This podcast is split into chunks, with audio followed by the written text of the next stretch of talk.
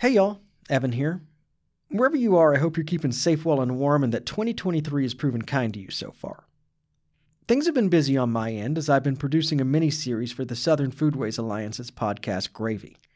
It's been a fun and rewarding project, which found me eating all over my home state of Texas.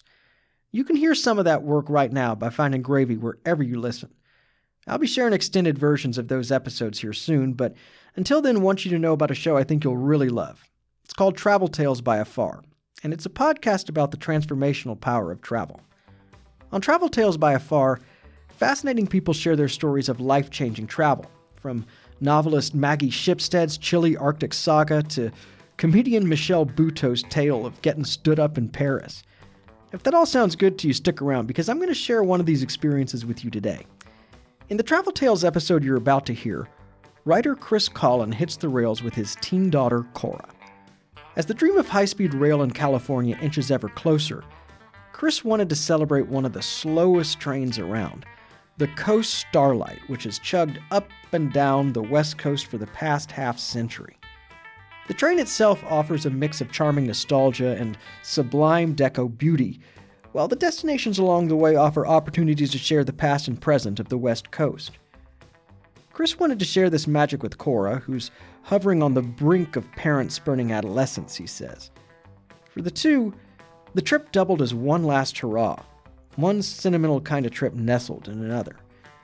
If you like what you hear, check out all three seasons.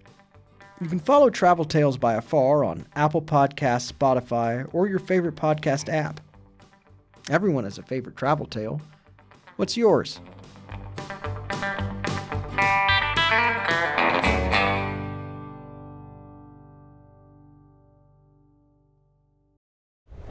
The passengers. They're just fun. I meet all kinds of people nice people, crazy people.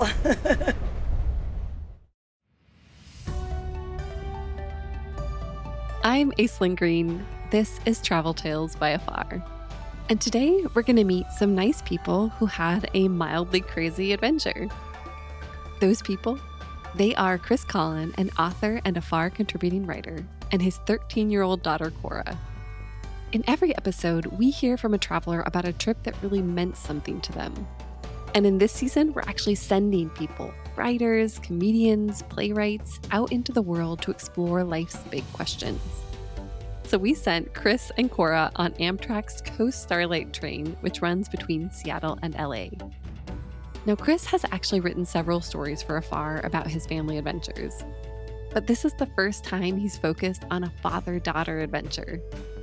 Their big question how probable is a good train heist?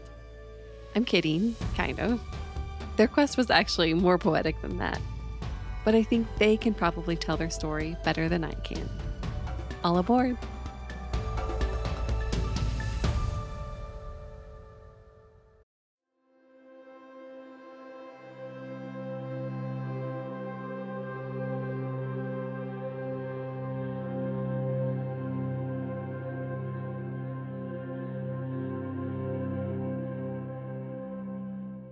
Mike Tyson here we keep the world, care who you are. I'm crazy, I'll kill you. I'll fight anybody, I don't care. I'm Mike Tyson, here we keep the world. That's Oklahoma. That's the dude's name, Oklahoma. I didn't know that was even an option, having your name be Oklahoma. But here we are, and like the state, this improbably named Mike Tyson impersonator is huge and fairly indifferent to my existence. You've probably pieced this together already, but we're on a train. Oklahoma, me, my daughter, Cora, and a couple hundred other humans, all chugging our way down the left side of North America for the next 35 hours. Streams and pines and meadows blur past. From his dated, space age swivel chair in the glassy lounge car, Oklahoma stares out with a kind of regal dullness.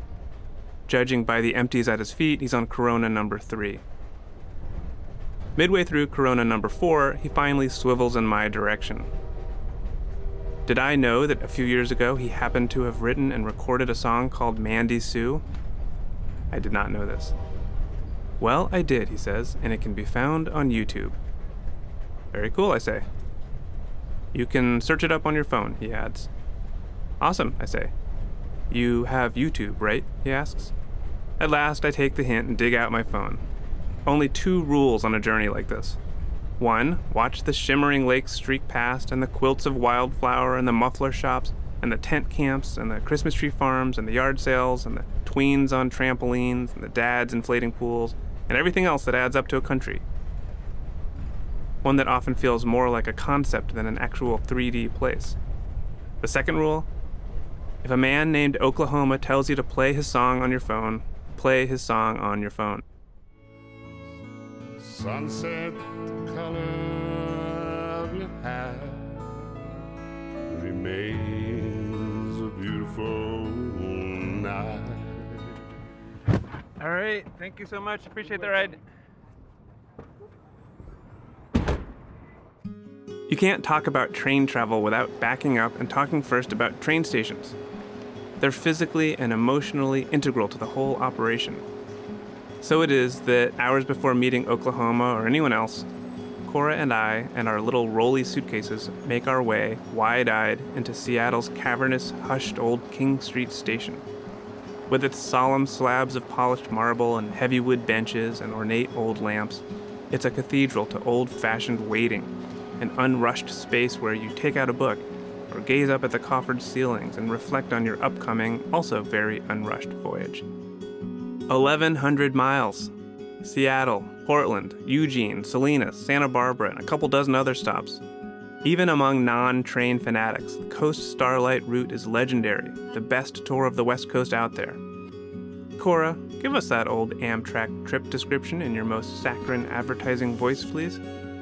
Okay. Um, along the route, we traverse steep mountain ranges, explore rolling, gentle valleys, and skirt along the dynamically beautiful sandy shores of the Pacific Ocean. The scenery is breathtaking, the cities are unique, and the history is fascinating. LA Union Station Yep. and room 8. And there's two.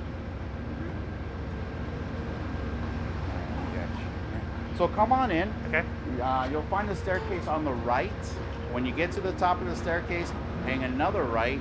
You're going to be the second to last door on the right. So come on in, and right. there's a luggage rack here on the left, but most of those two should fit in the room. All right. Thank you, so can, much. You can play it by ear, and I'll be Okay. up there once we uh, once I'm able to close up. Awesome. Thanks. Okay, cool. Hello, welcome back. All right. Skinny little stairs. Yeah. Even skinnier hallway. Okay, turn right, he said. Yeah, okay. So we're looking for eight. Ooh, that is a very skinny hallway.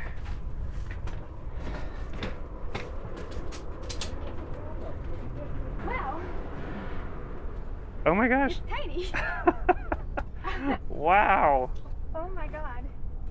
It's really tiny. Have you guys done this before? No, have you? Oh, yeah, this is my second time. Really? And the first time I didn't have any AC, so we're already off to a really good start. I'm happy about the AC. Well, How far are you going? um, Oxnard, Okay. how about you guys? Uh, LA. That's Jenna, our neighbor across the hall from our little roomette, three and a half feet by six and a half feet. Soon, Eddie the porter drops by. So everything for you guys will be to the right when you come out your door. So the second car back is the diner. The fourth car back is the sightseer lounge car. So one with all the seats facing out and the windows and the views. Okay. The dining steward John, he'll come through and he'll make an announcement for reservations for lunch and then afterwards for dinner. Setting out on this trip, I'd asked Cora what her best case scenario would be. I think the best thing, something mysterious happens. Like maybe there's a very mysterious passenger on board, and maybe like smokes a cigar and tears over his and solve it at the end, and then like I'll win money. That would be ideal. I don't have the heart to tell her that Agatha Christie style on board intrigue just isn't a thing. Frankly, you're lucky if you stumble across a measly diamond heist.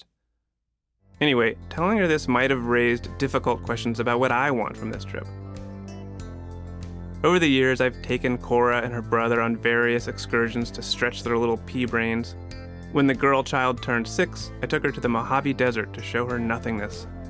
She was an old soul with a dark curiosity about what lay beyond the cutesy, Pixar inflected edges of childhood. At seven, I took the boy child to the Grand Canyon with a bunch of rugged but sweet men to show him what fun, non toxic masculinity looked like. And now, Cora's 13. She's a serious drawer and painter, budding soccer player, a wry observer, a skeptic about all things except animals. I'm pretty fond of her, and before the tractor beam of high school finds her, I wanted us to do something memorable and eye opening and, I don't know, soul adjacent together. I feel strongly that a train trip is one of those things. When you see a train in the distance rounding a bend or blowing its mournful whistle over a dark trestle, you feel something, right? Some kind of poignant, lonesome, romantic longing. But what is it exactly? What is it I want to happen over these 35 hours? For now, there's exploring to do, so off we go. And yeah, we do get sort of carried away just over how nice the rest of the train is. Here's business class. Let's check it out.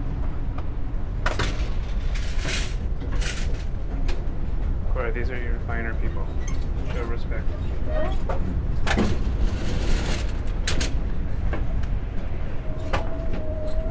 Oh, lounge car. Oh my god, this is beautiful. Can you just come here anytime? This is where it's at.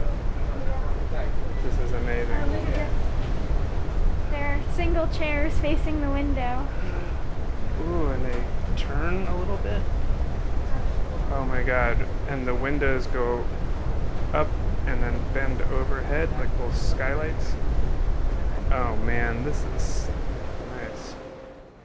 As the train shudders south, we set up shop in the glassy lounge car. Cora promptly takes out her sketch pad and gets to work. Me, I just stare, like a cow. The scroll of sights is stupendous and never ending. Snow capped peaks in the distance, a dude sleeping in a minivan, an inflatable unicorn snagged on a log in a creek, a clapboard house with a gerbils for sale sign out front, $10 a piece. I have a perfectly good novel in my lap, and I don't pick it up once. At this point, you're probably thinking I've never left the house before. Not true. In fact, there's something about a train trip that automatically draws comparisons to past road trips you've done. As we sit there, I find myself reflecting on all the divine Kerouacian adventures I've set out on over the years, only to find just different arrangements of McDonald's and Exxons and IHOPs. Nobody admits this, but unless you're really deliberate about avoiding the highway, which is the main way you do a road trip, road trips often suck. The train, though, it's another animal entirely. The tracks cut right through people's lives, right through backyards and farms and small towns and lush valleys. You run close enough to peer into bedrooms, into pizza shops, onto back porches, into kale patches. Also, you're higher up than a car, and you're going just a little slower than a car. I realize these sound like tiny and technical details a slightly different route, height, speed. But often it's precisely these tiny details that make all the difference, that tip us into grace. How many couples would never have fallen in love if the amount of vermouth in the martini had been ever so slightly off that night? Or the typeface of Paris's subway system just 1% less romantic? Or the vermilion in Vermeer's The Music Lesson, merely a plain old red? So it is that I'm suddenly seeing the West Coast for the very first time, despite living here 20 years. Oh, Cora, we are rolling into Tacoma, Washington now. Do you have any Tacoma trivia for us? I do. I learned about the Tacoma Narrows Bridge, which was a suspension bridge that collapsed in 1940, just a few months after it was finished being built. Gosh, did anyone die in the bridge collapse? Well, there were no human casualties, but there was a three legged dog that was left in the car when its owner had to run away. Oh, that's sad. Yeah, well, I don't want to sound like I'm victim blaming, but there were two people who ran into the car to try to save the dog, but the dog bit them both, and eventually they had to save themselves and get off the bridge. Oh, but um, the dog miraculously survived and is living happily on a farm to this day. Is that right? Yeah, of course. Oh, good. Thank you for that Tacoma trivia, Cora. You're welcome. At 12:30, we're summoned to the dining car. Unless you eat in your room, meals are social. We're seated with a friendly bicyclist named Richard. Over veggie burgers, he tells us about growing up with a dad in the FBI and about getting a history degree in college, but then stumbling into anti submarine training. But mostly we talk about his years riding this very train and the people he met over other meals, which gives lunch a fun, recursive air, like people are just going to keep meeting in these same booths on these same tracks until the end of time. I've been doing it since I was in high school, When, when would that have been? What year roughly? 1955. Oh, And yeah. I've never taken the train Oh. till I met him. What do, what do you all like about it? We like the scenery. We like the people we meet. It's restful. It's not stressful like it might be to catch a plane. You don't have to go through all the TSA restrictions. Um, I'm taking the train down to see my dad in San Francisco area. And this is a really nice, affordable way for somebody to get down there, but without having to drive the whole way. And I love being able to sit here and sketch when I'm on the train. It's really pretty. What are you sketching? Oh, I can show you, I guess. Here, um, this is what I did earlier. Just, I really like the windows and the observation car. You get all kinds of different views from the train, like of um, sometimes junkyards or like lumber yards or something, but sometimes it's like uh, there was like an eagle sitting on a um, a log right by a river today. I was, oh my gosh! Sometimes you see these little snippets you wouldn't normally be able to see. So. Maybe it's the hypnotic thunkety thunk of the tracks that breaks down barriers. Even Cora hits it off with our neighbor Jenna. I'm reading um, A Good Girl's Guide to Murder. I'm on the third book. It's so good. No. Oh my gosh. It's Oh my god. awesome. I love it. Yeah. Afternoon gives way to dinner, and then a magnificent sunset somewhere in southern Oregon. Back in our room, Cora reads, and I try to learn the little banjo I'd stuffed into my bag.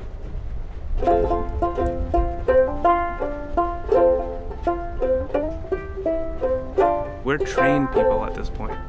The novelty having given way to a kind of timeless fondness, like we've been thunking along for days or weeks, we're not really sure. Finally, it's time to sleep.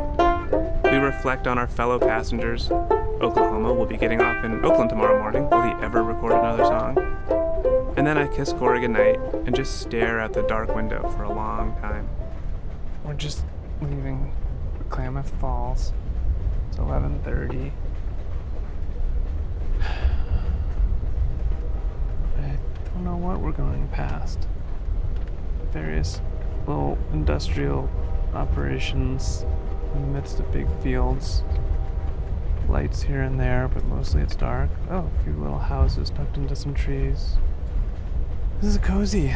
This is like when you're a kid lying in the back seat of the family car as the streetlights pass overhead. You're up too late, and you just feel the road through the car, and sort of hypnotic and bumpy. Fall into a kind of cozy trance. That's what it feels like. I haven't been in a cozy trance like this in a while. Alright. Good night, tape recorder.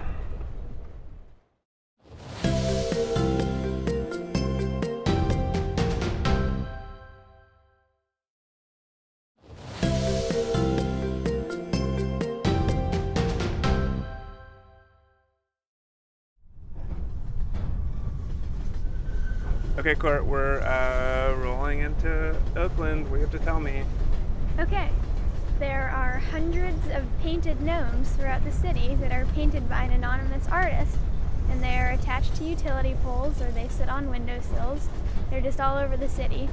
But PG&E does not like them and will be dispatching a crew to remove them.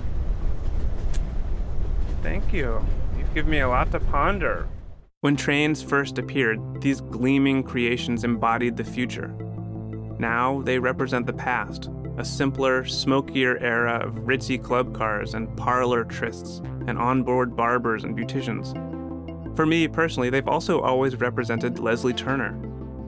After breakfast, I tell Cora about the day this tall, skinny young man walked out to the sweltering train yards at the Dallas train station, looked left and then right, and hoisted himself onto the baggage car idling in front of him. The year was 1921, and tucked into his shoe were his life savings 40 bucks.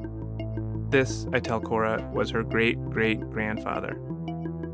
Leslie had gotten in the habit of riding the blinds, i.e., sneaking into the front platform of the baggage car and catching a free ride behind the piles of suitcases. Other times, he just rode on top of the cars, out under the wide sky. That's where he was on this trip, about a thousand miles from Dallas now, when he started getting sleepy. He laced his fingers behind his head, spread his legs for maximum stability, and closed his eyes. My great grandfather didn't just ride the rails because he was broke. Something singular happens when you move over the planet by train. It's not complicated or poetic or allegorical. What it is, is you're watching this incredible movie scroll past, and it's not like any other movie in your life. Or so it was for my great grandfather until he woke up on top of that baggage car to find a Pennsylvania police officer poking at him. A few days later, he was in prison. Not long into his incarceration, he learned that prisoners doing manual labor could ask the guard for permission to go buy smokes at a nearby store. My great grandfather did just that. As the guard looked on, he jogged over, made his purchase, exited the store, and hopped into a delivery man's truck, never to be seen there again. One of those rare self pardons. I find myself picturing this event as just another little vignette someone might see from inside their own train. That, after all, is what this whole scrolling movie thing is about. The plot is the caprice of history, the sporadically engineered, mostly random unfolding of events piling on top of each other to amount to the world we know, or aspire to know. The plot is how the Ice Age ran a glacier over what's now a scrapyard. It's how lumber transformed the whole state of California, and how someone's bouncing a baby outside this old apartment complex, and someone else is taking their 15 minute break outside a KFC. The plot is this woman in a floral print shirt north of Soledad, who every single day for the last 50 years has stood in the doorway of her farmhouse and waved to this very train. This is what I wanted from this trip. I didn't need Cora and me to have deep conversations the whole time, like in road trip mythology. I just wanted us to watch this weird movie together for a while. We're north of San Luis Obispo when everything goes dark. We've slipped into a pitch black stone tunnel in a shrubby hillside and when we emerge on the other side, we're perched dramatically along the western edge of a vast valley. Tawny, parched hills spill down to the valley floor, with its soft golden knuckles of faintly waving grass. And in the distance, you can see the poor chumps driving in the same direction along Highway 101. I've been one of those chumps, but I've never really absorbed this valley, because the angle's wrong and because your eyes are on the road, and even if you could see it, you wouldn't really care that much because you're not in train mode. We keep winding along that edge, and soon we're skirting an adjoining valley, some live oak and manzanita lining a creek bed, and some thick cows milling around near a barbed wire fence. But otherwise, just soft hills, far as you can see. The train rolls into another tunnel, blackness all around, a few more minutes of chugging along, and then the track executes a rather tight turn, thus affording riders a view of ourselves, the front of the train having curved into sight of the rear of the train. Okay, Cora, we're pulling up to Simi Valley. What can you tell me about Simi Valley?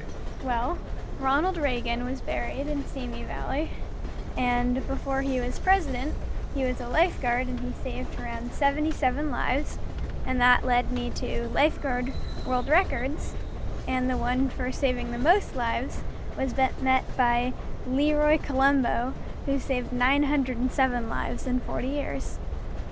Thank you. That's a great Simi Valley fact. Yep. 35 hours is the right number of hours.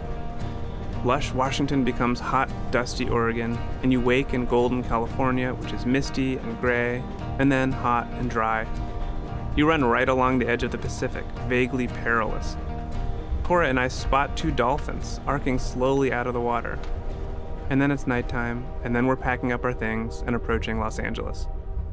In the days ahead, Cora and I will, of course, talk a lot about this trip the odd and oddly lovable cast of characters, the awesomeness of the sights, the adventure of it all.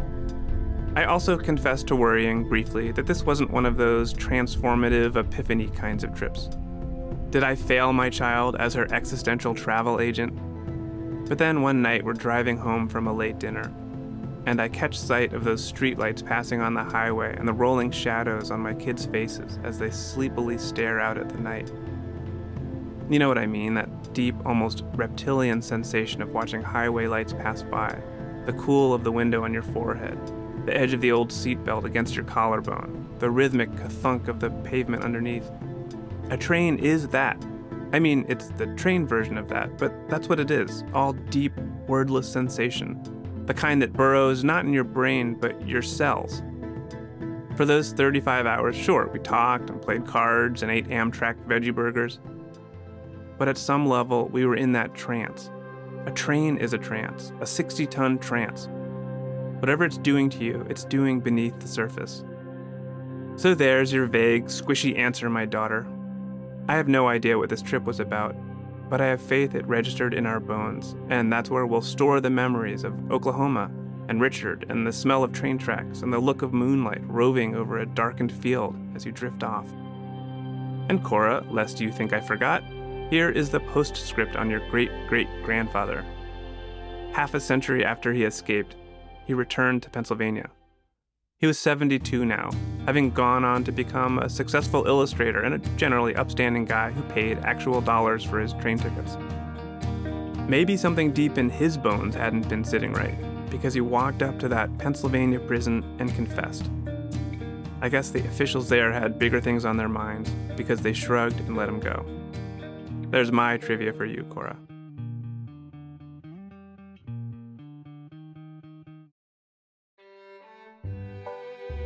Thanks for the trivia, Cora and Chris. I asked Chris what it was like to travel with his daughter as the world of adolescence beckons, as he puts it. She's a very thoughtful person, and there's usually a lot going on internally. I tend to just sort of blather any thought that crosses my mind. I tend to articulate it. But she's always thinking like 10 things and saying two of them. So it's interesting to travel with someone like that. Chris also said that because he didn't really travel much as a child, he's committed to spending every last dollar on going and doing wacky harebrained things with his kids. If you want more wacky harebrained things from Chris, you can visit his website, chriscolin.com, or follow him on Twitter or Instagram at chriscolin3000. His most recent book is Off the Day the Internet Died, and we'll link to all of that in our show notes. He also created several of the songs you heard throughout the episode. And a final shout out to Oklahoma and his song, Mandy Sue.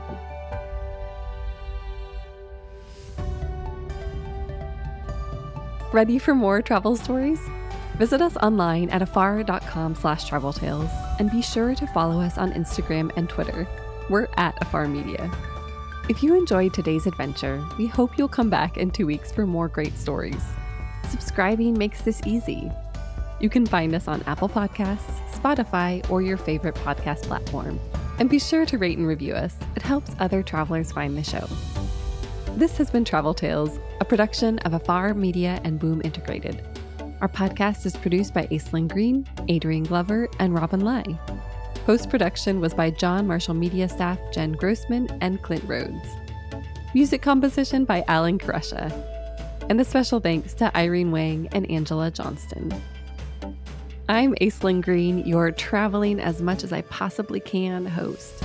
I am so happy to be on the road again. As we explore the world this year, remember that travel begins the moment we walk out our front door. Everyone has a travel tale. What's yours?